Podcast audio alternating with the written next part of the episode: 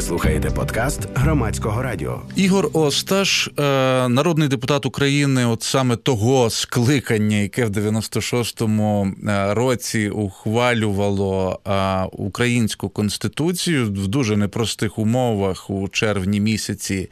Власне, ну то це майже точно, точно 25 років тому. Зараз пан Ігор надзвичайний повноважний посол України в Лівані. Власне, з Лівану з нами і розмовлятиме, і згадуватиме цей день, але чверть століття тому. Пане Ігоре, вітаю. Доброго вечора, вітаю вас і вітаю всю Україну з ювілеєм е, Конституції. І мені особливо це приємно говорити, тому що дійсно свого часу був причетний до цих історичних подій. Мабуть, протягом дня ви сьогодні так чи інакше згадуєте події тієї ночі. і ми ну весь кожен рік, згадуючи 96-й рік, говоримо власне про ніч, тому що е, важливо було саме у ту ніч ухвалити таки цей закон. А чому саме у ту ніч? Що далі мало бути, якби не ухвалили е, саме в ніч на 28 число? Е, так, е, дійсно, дуже часто її називають нічною конституцією, але е, ми повинні розуміти, що це був дуже критичний момент в історії становлення новітньої української держави, молодої держави, якій було фактично неповних 5 років. І ми повинні розуміти, що було два сценарії розвитку. Це дійсно прийняття конституції, в якій ми мали б досить демократичні норми в цій конституції. Власне, я кажу про конституцію, яку ми прийняли.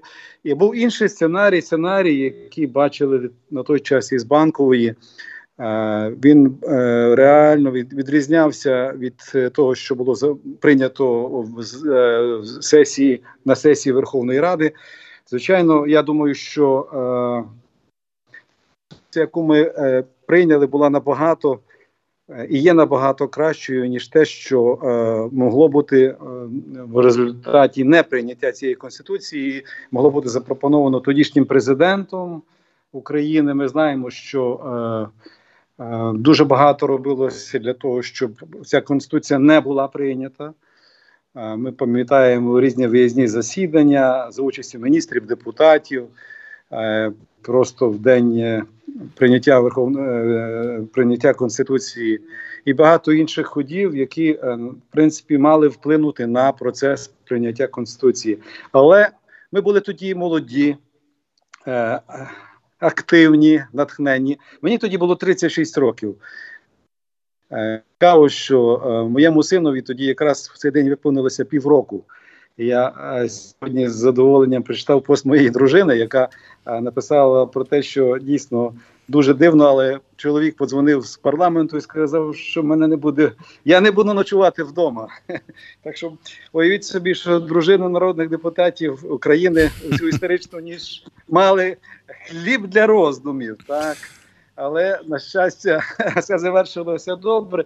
Е, отже, дійсно, ми е, були налаштовані рішуче, тому що ми розуміли, що ми відповідаємо за цю молоду державу, і нам дуже хотілося мати одну з кращих на той час, е, бо ми так і зараз вважаємо текстів, один з кращих текстів демократичної конституції, яка вибрала в себе дуже багато різних досягнень багатьох досвід багатьох країн особливо Франції, мусимо тут наголосити, і навіть е, проблеми, які у нас є з розподілом влад і і співвідношенням влад і балансом влади, і особливо в стосунках і конфліктах е, різних гілок влади, все це також е, десь закорінено в тому. Е, французькому варіанті, на який ми орієнтувалися, от ви весь час кажете ми, ми, ми, е, і давайте означимо, що означає це ми. Бо з іншого боку, вже ви зауважили так само про е, про певні сили, так які не особливо схвально ставилися в принципі до того, аби конституція з'явилася нова, так. А до того часу діяла ще стара совєтська кінця 70-х конституція, так, Української Радянської Соціалістичної Республіки. Так, звичайно, ми повинні розуміти, що на той час е, було багато різних політичних е, сил, які по-різному бачили розвиток України.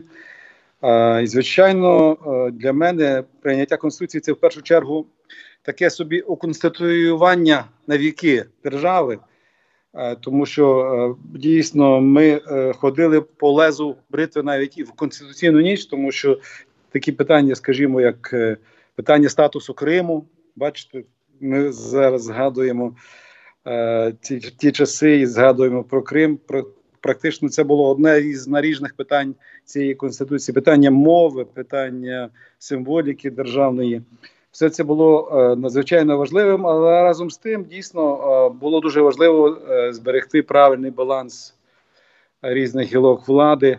І з одного боку були державники, люди, які хотіли прийняти цю конституцію. З іншого боку, ми мали, скажімо, партію комуністів, яка на той час виступала проти прийняття конституції, і ми знаємо, що вони в більшості також і не проголосували за прийняття конституції. Також ми розуміємо, що на той час е, свою гру грала і адміністрація президента, е, і ясно, що у них були свої інші плани конституційного розвитку. Але сталося так, як і сталося. Я вважаю, що це ідеальний варіант на той час для України. Е, що ми отримали саме таку конституцію. Конституцію, над якою працювали фахівці, конституційна комісія, дуже багато, е, мабуть, найкращі українські конституціоналісти, е, фахівці конституційного права. І, звичайно, вона була реальним підсумком, скажімо так, цієї генерації і цього часу, в якому ми жили. І можливо, ми розуміємо, що це дійсно е, конституція є суспільним договором між е, різними е, частинами суспільства. І власне на той час очевидно це був найкращий варіант такого суспільного договору. Пане Ігоре, у нас є слухачі на зв'язку. і Якщо вони нам от самі зателефонували, я назву ще й телефон для тих, хто може його не знає. 0800 750 490 0800 750 490. А ми працюємо наживо. Це програма Громадська хвиля. І в нашій студії віртуально, звісно, що із е, Лівану зараз е, надзвичайний повноважний посол України у Лівані, е, екс-народний депутат і депутат депутат саме того скликання і один зі співавторів Конституції України, за якою ми зараз живемо, пан Ігор Осташ. Слухач є, прошу. З Днем Конституції вас вітає корінний Ків'ян Олександр. Е, лаконічна двада. Е, шановний пане Ігоре, не віртуально, віртуально, якби не було. Е, скажи, будь ласка, чому вже незалежній Україні було обрано більшість ліва і сирота загинув, а не помер. Це до ведучої новини. Спасибо. Так, е, е, ну звичайно, ми ж повинні розуміти, що е, ми виросли як держава, українська держава, ми виросли із Української Радянської Соціалістичної Республіки. Так, і дуже добре, що так мирно пройшла ви нас чуєте? Алло? Так, так, так, так, пане Ігоре, так, ви в ефірі. А, Так, дуже добре, що так е, мирно і спокійно ми е, завоювали незалежність. Е, хоча зараз ми прекрасно розуміємо, що е, не так все було просто і не так все е, безкровно, скажімо так. Е, що стосується е, е, Михайла Сироти, так звичайно. Він був героєм цієї ночі. Ми його часто називаємо батьком Конституції. Ми з ним дружили і були в дуже хороших стосунках. Е, часто зустрічалися, проводили час, згадували дуже часто цю конституційну ніч. Е, і дійсно, якщо ви пригадуєте свого часу, я е, власне ввечері перед цим е, е, ранком е, відчув, що ми приймемо цю конституцію. Я купив пляшку шампанського в буфеті Верховної Ради, і вона вистрілила о 9.20, коли ми побачили цей результат: 315 голосів за. І власне ми тоді е, пригубили е, цей е, напій, і один з перших знову Михайло Сирота.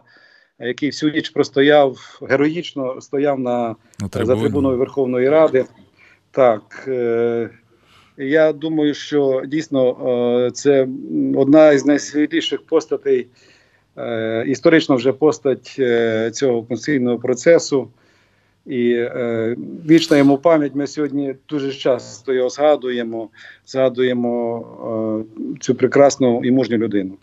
Я думаю, що і так само ще можливо кількох людей, ну принаймні, які були в фундаменті в основі творення нової конституції, є сенс сьогодні згадати.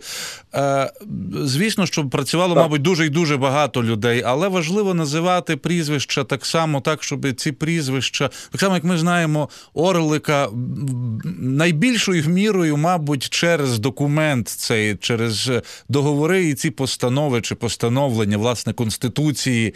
Е, Так, от через цей документ важливий е, початку 18 століття. Пане Ігоре, у нас є ще слухач на зв'язку. Прошу. Е, Можна е, Прошу. питання? Так, так.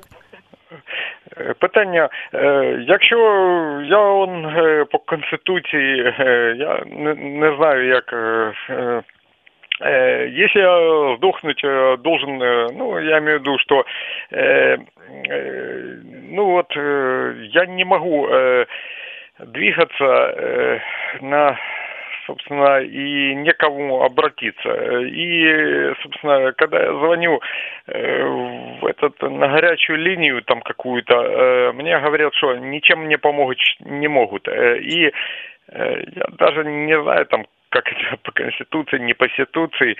Э, Я просто, э, ну вот я п- проработал там, э, извиняюсь, инженером-электрончиком там, э, и куча у меня там и 35 э, лет стажа и там и тому подобное. Э, Просто э, сломал ногу э, и н- не могу, получается, не получить ни зарплату, ни помощь от государства вообще ни, ни хрена Тобто, не у могу. вас, е, у вас, а у вас є інвалідність, так?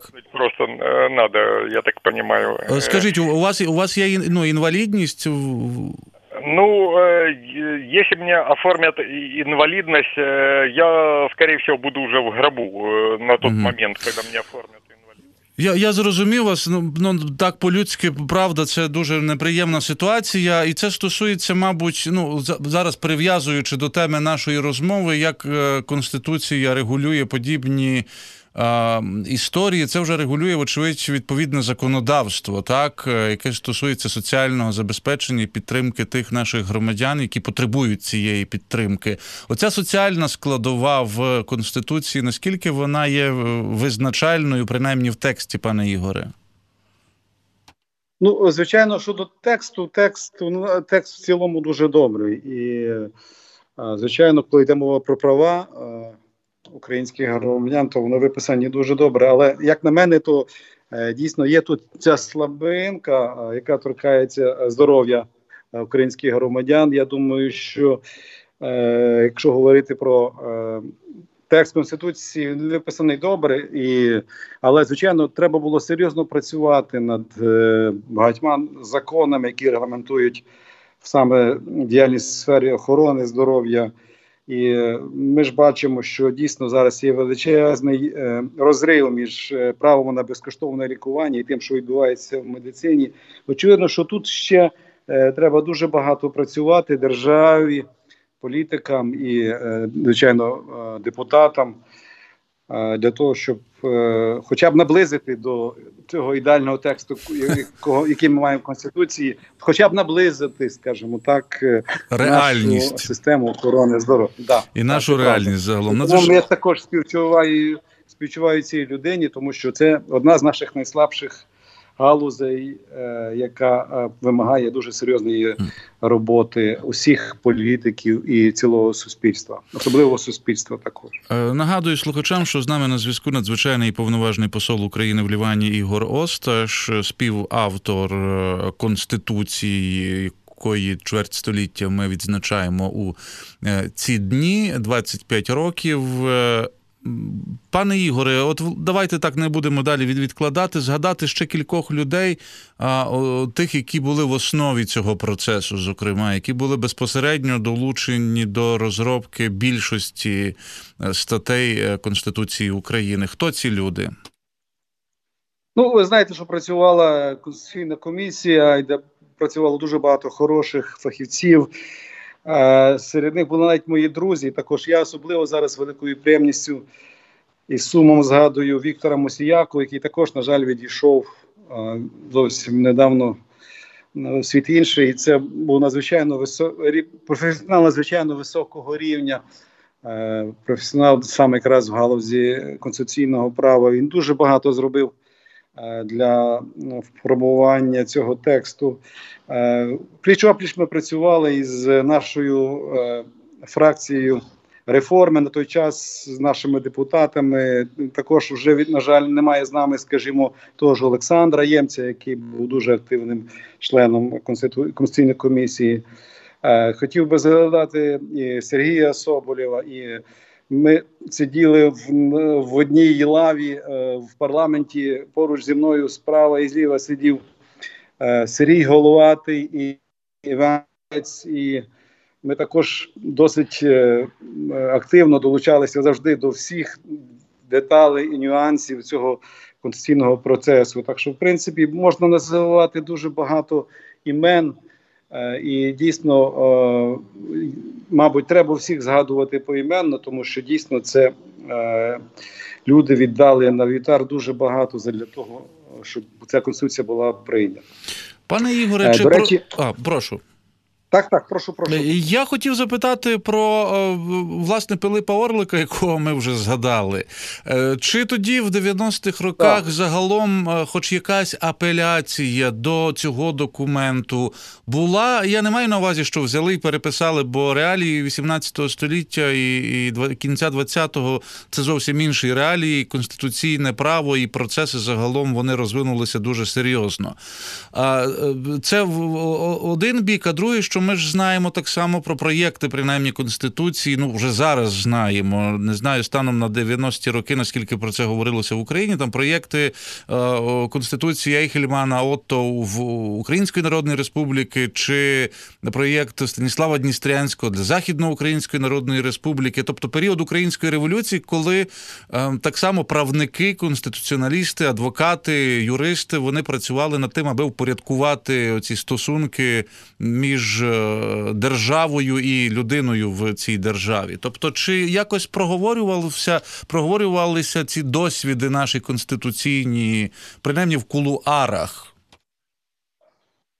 Дуже добре, що ви згадали про Пилипа Орлика. Е, до речі, я е, хочу відразу анонсувати дуже цікавий, цікаву подію. Завтра в парламенті Лівану ми будемо презентувати власне Е, українську конституцію, е, будемо відзначати 25-річчя конституції, але разом з тим е, ми в парламентську бібліотеку передаємо кілька дуже важливих видань. І от одним з цих видань, звичайно, буде Конституція Пилипа Орлика. Я дуже радий, що свого часу, в 96-му році, також до речі, правнича фундація, яку очолював Сергій Головатий, власне, видала чотирма мовами, на яких е, ви знаєте, що е, фактично ця конституція була написана і староукраїнською мовою, і латинню також. І вона була також перекладена англійською мовою, що було дуже важливо, тому що е, треба було, щоб е, про це знало дуже багато, е, скажімо так, дослідників. Отже, е, коли ми говоримо про е, документ Пилипа Орлика. Е, то ми е, дійсно вважаємо, що це історичний документ. Зараз дуже багато е, дискусій навколо того, чи яка якому, скажімо так, яке значення вона має, чи це була конституція, чи це не була конституція. Але в цій дискусії я би подивився на досвід поляків, які святкують. Конституцію третього, так звану конституцію Там, третього на найвищому рівні на найвищому рівні, і вона була написана в 1791-му, якщо не помиляюся, році. Так. І уявіть собі, що е, вона практично також, як і конституція Пилипа Орлика, довго не про не, не проіснувала, не продіяла. Е, не функціонувала, бо реально, там поділи Польщі почалися, і по суті так, фактично і і перед тим, і після і Росія, і Прусія, і Австрія е, е, розподілили територію Польщі, але тим не менше вони її святкують, і це дуже правильно, тому що це історична тяглість, і е, не треба звертати увагу на деталі. Е, бо є дуже багато людей, які кажуть, що немає навіть е, е, слова конституція в назві, хоча є е, в назві слово пакти і конституції, так в множині. Так, так, так латиною є це так і звучить. Так, так. Так, так, і конституціонес. Так, так що, в принципі, е, я вважаю, що е, це великий історичний документ, великої історичної ваги, і ми повинні ставитися до нього як е, до такого документа, незважаючи на те, чи були в інших країнах. е, е, В той час, скажімо, там ми знаємо англійський, скажімо, досвід е, і французький, і так далі. Але це для нас надзвичайно важливий документ. Тому ми його передамо до бібліотеки е, Ліванського парламенту, так само, як і ще одну книжку, е, скажімо так, ще одного видатного українського гетьмана е, Івана Мазепи. Ну, власне, А яку, якщо не таємниця? це. Так, якщо не таємниця, це е, унікальне свідчення, як ви знаєте, нашої славної історії е, допомоги е, Близькому Сходу і Антиохійському патріархату. Е, мені вдалося знайти е, книгу, яка називається Євангеліє від Мазепи. Ми її так називаємо Мазепинське Євангеліє. Е, Я її шукав в Лівані, в багатьох монастирях, бібліотеках, архівах. Знайшов практично більше десятка е, таких Євангелій, але без вступного слова е, патріарха того, тогочасного Афанасія Дабаса III. А випадково цілком виявилося, що вона знаходиться в, е, в фондах, в сховищах е, нашої бібліотеки центральної імені Вернацького. Так що ми надрукували цю книгу, зробили факсиміле. Е, Я написав науковий коментар е, е, ці, про цю унікальну реліквію української історії. І ми будемо також. Ми, ми говоримо зараз дуже багато про те, що до е, 30-річчя незалежності буде багато унікальних речей привезено в Україну. Зокрема, і мова йде про булаву, булави, і мова йде про конституцію Пилипа Оракла. Так от ще одна унікальна реліквія е, Мазепинської доби. Це саме власне Мазепинське Євангеліє, яке було надруковано в місті Алепо у 1708 році за кошти Івана Мазепи. Е, І, власне, сім сторінок вступних е, цього Євангелія це подяка, це панегірик нашому славному гетьманові. Панегірик, власне, за його величезні діяння на підтримку православного світу е, Близького Сходу, Антіохійського патріархату. І, власне, цю книгу ми також передамо е, е, бібліотеку. І ми маємо наміри також передати цю книгу і президентові країни, і, звичайно, найбільшим багатьом ієрархам, патріархам православного світу. І будемо намагатися також зробити презентацію цієї книги у Києві до 30-річчя е, незалежності разом із центральною науковою бібліотекою і е, разом із фондом блаженнішого патріарха Володимира. Е, тут з нами співпрацює митрополит Олександр Драбенко дуже активно над цією е, книгою. Так що, в принципі, у нас є ще одна реліквія, про яку я хочу голосно заявити. Це е, Мазепинське Євангеліє, яке також є реліквією часів нашого е, славного. Нашої славної козацької гетьманщини, от уявіть собі, що ці дві книги вони і будуть е, подаровані завтра е, в парламенті Лівану нашим колегам, ліванським колегам. Чи в Лівані е, з нагоди ювілею такого чверті століття Конституції Української вас хтось вітав, чи ну, з колег дипломатів, а може, е, власне, сама влада ліванська? Ну, є, мабуть, якийсь протокол, там, згідно з яким, е, можливо, на такі свята там вітальні листівки є, чи, чи якась особлива форма, така дипломатична привітання, чи нема нічого такого? Е, Ну, формально е, нам дуже важливо зараз не стільки привітання, а е, максимально поширювати інформацію про нашу історію, про нашу конституцію. З цією метою е, я написав статтю, переклали ми арабською мовою, французькою, англійською і передали в провідні е, газети ліванські, е, онлайн-ресурси. І ця стаття вийшла також і в Національному агентстві новин Лівану, це центральне державне агентство. Тобто, ми максимально скільки могли поширили інформацію про цей ювілей і було дуже багато схвальних відгуків і привітань саме на цих ресурсах. І для нас звичайно, дуже важливо, що е, ліванці, прості ліванці, просто люди, які е, не так часто цікавляться історіями е, інших країн, також мали змогу дізнатися про е, наш славний 25-річний ювілей Української конституції, про конституцію е, часів Пилипа, Орли, Пилипа Орлика. Так що, в принципі, е, також, до речі, я ще згадав і про універсали 18-19 років, 1918-19 років. Так що, в принципі, е, це такий досить. Е, Тобто, це та ситуація, коли треба який дає- ініціативу виявляти самим нам. Звичайно, так. Звичайно, я дуже, е, дуже вдячний нашим колегам, е, які працювали разом, разом зі мною над цим проектом. Так що, в принципі, ми маємо також багато цікавих публікацій з цього приводу. Нагадую слухачам, що у програмі Громадська хвиля сьогодні, у 25-ту річницю з е, дня з часу ухвалення е, і на і чинності української нової української конституції, вже конституції нової української держави. Ми говоримо із надзвичайним повноважним послом України в Лівані і народним депутатом того скликання конституційного паном паном Ігорем Осташом. Пане Ігоре, ви конкретно працювали е, ну, з того, що я знаю, і ми здається, вже про це якось так говорили бігом. е, Ви працювали над статтею е, про мову, так? Це стаття 10. Десята, десята. Так. Ви знаєте, що е, три е, больові теми, які власне відкладали е, прийняття конституції, і власне через це і відбувалося це прийняття вночі. Це були теми е, державної мови, е, теми символіки державної і теми Криму.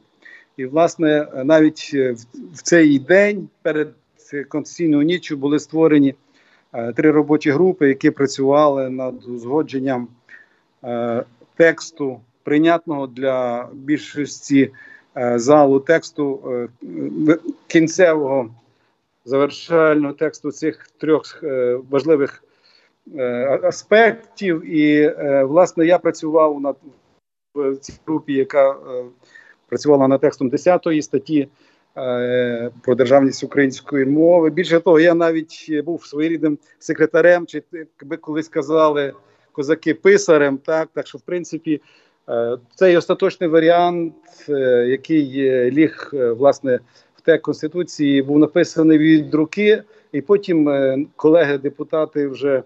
Які були присутні на засіданні робочої групи, підписалися, і ми її передали в секретаріат Верховної Ради. Так що е, я зараз, до речі, навіть думаю над тим, як би знайти, чи, чи, чи це реально знайти рукопис е, цього паперу. Е, бо це дійсно для, для нас був би була б така ж е, сама така Ну, сама архівний реліквія, документ уже, скажімо так. Це вже це вже. Архівний документ. Так, так.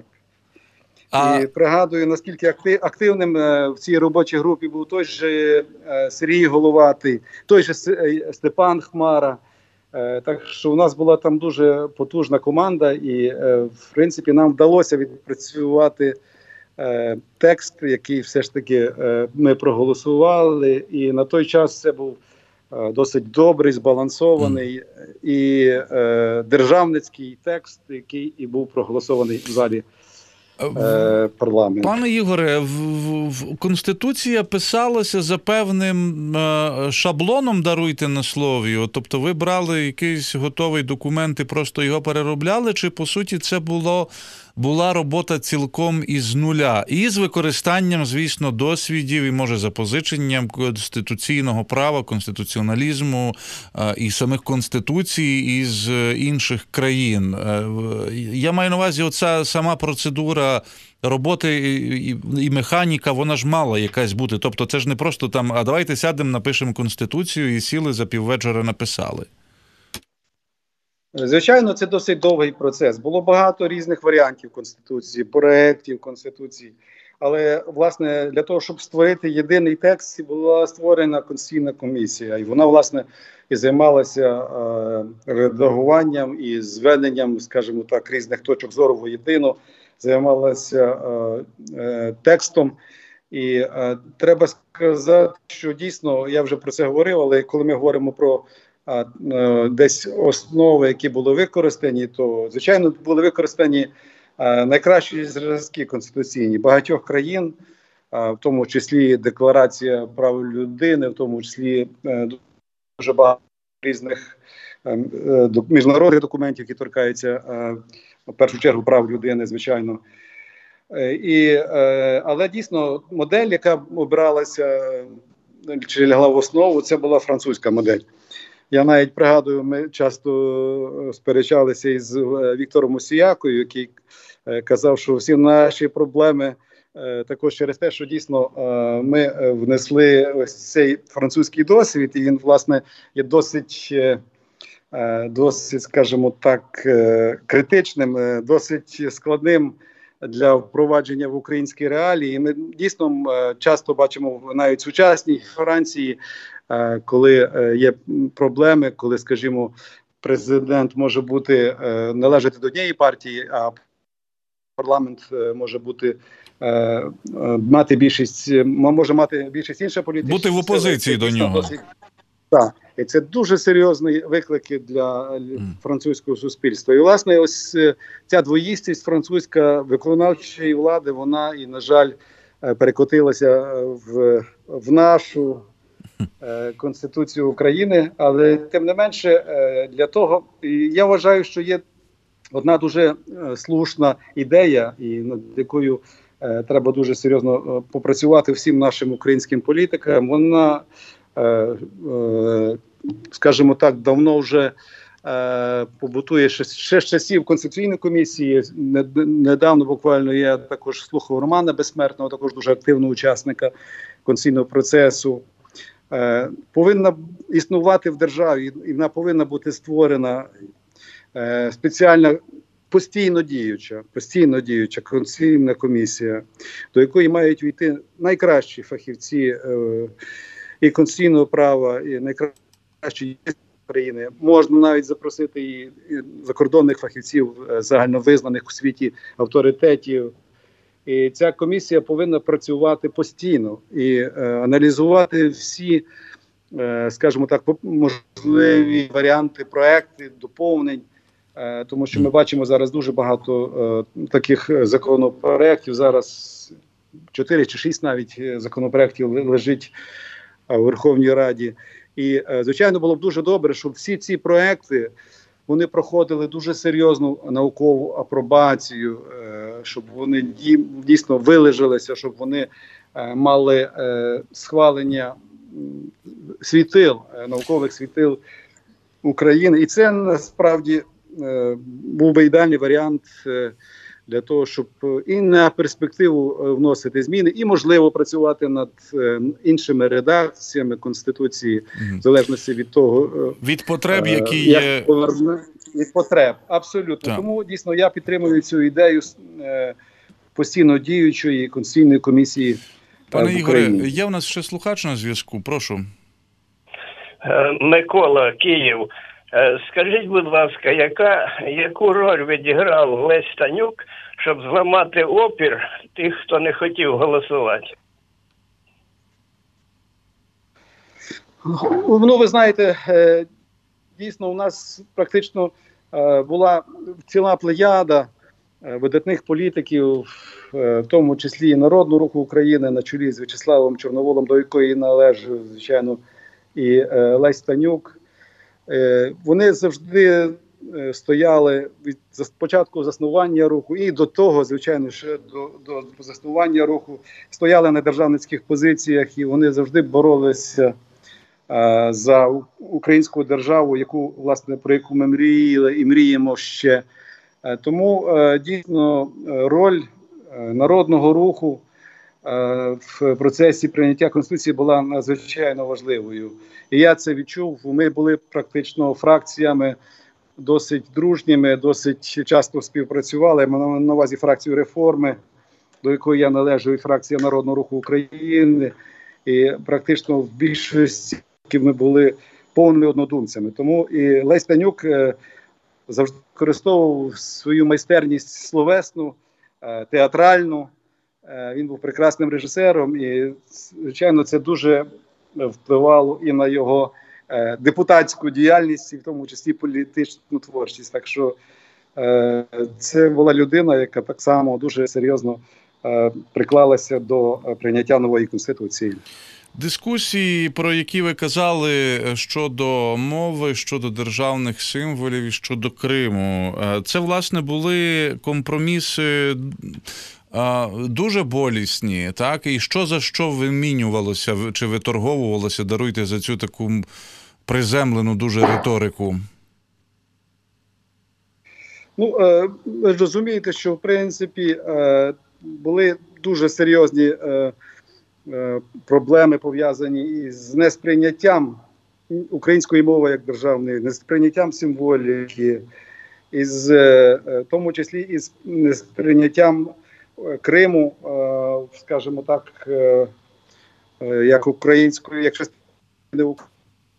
Е, Тому завжди на цьому на цих зрізах існувала дуже серйозна дискусія. І насправді, якщо зараз говорити про Крим, ну, можна по-різному оцінювати наслідки. Звичайно, що дуже багато політиків і, і до цього часу вважають, що це була помилка. Е, е, Створити автономну, е, визнати автономну чи власне конститую- оконституювати автономну республіку Крим. Е, і, е, але я, на той час ми розуміємо, що це був єдиний можливий компроміс.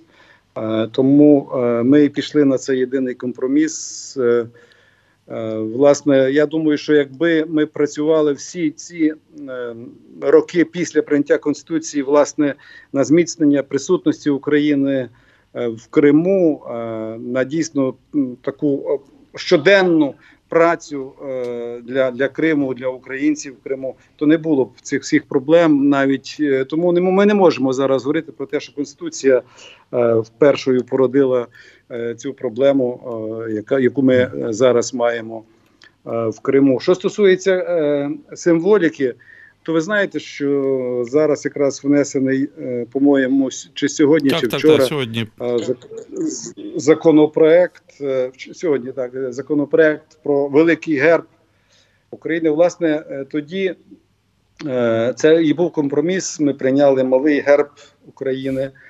Е, Хоча, як на мене, я е, завжди був е, такої думки, що це і малий герб України також самодостатній і самобутній чудовий герб.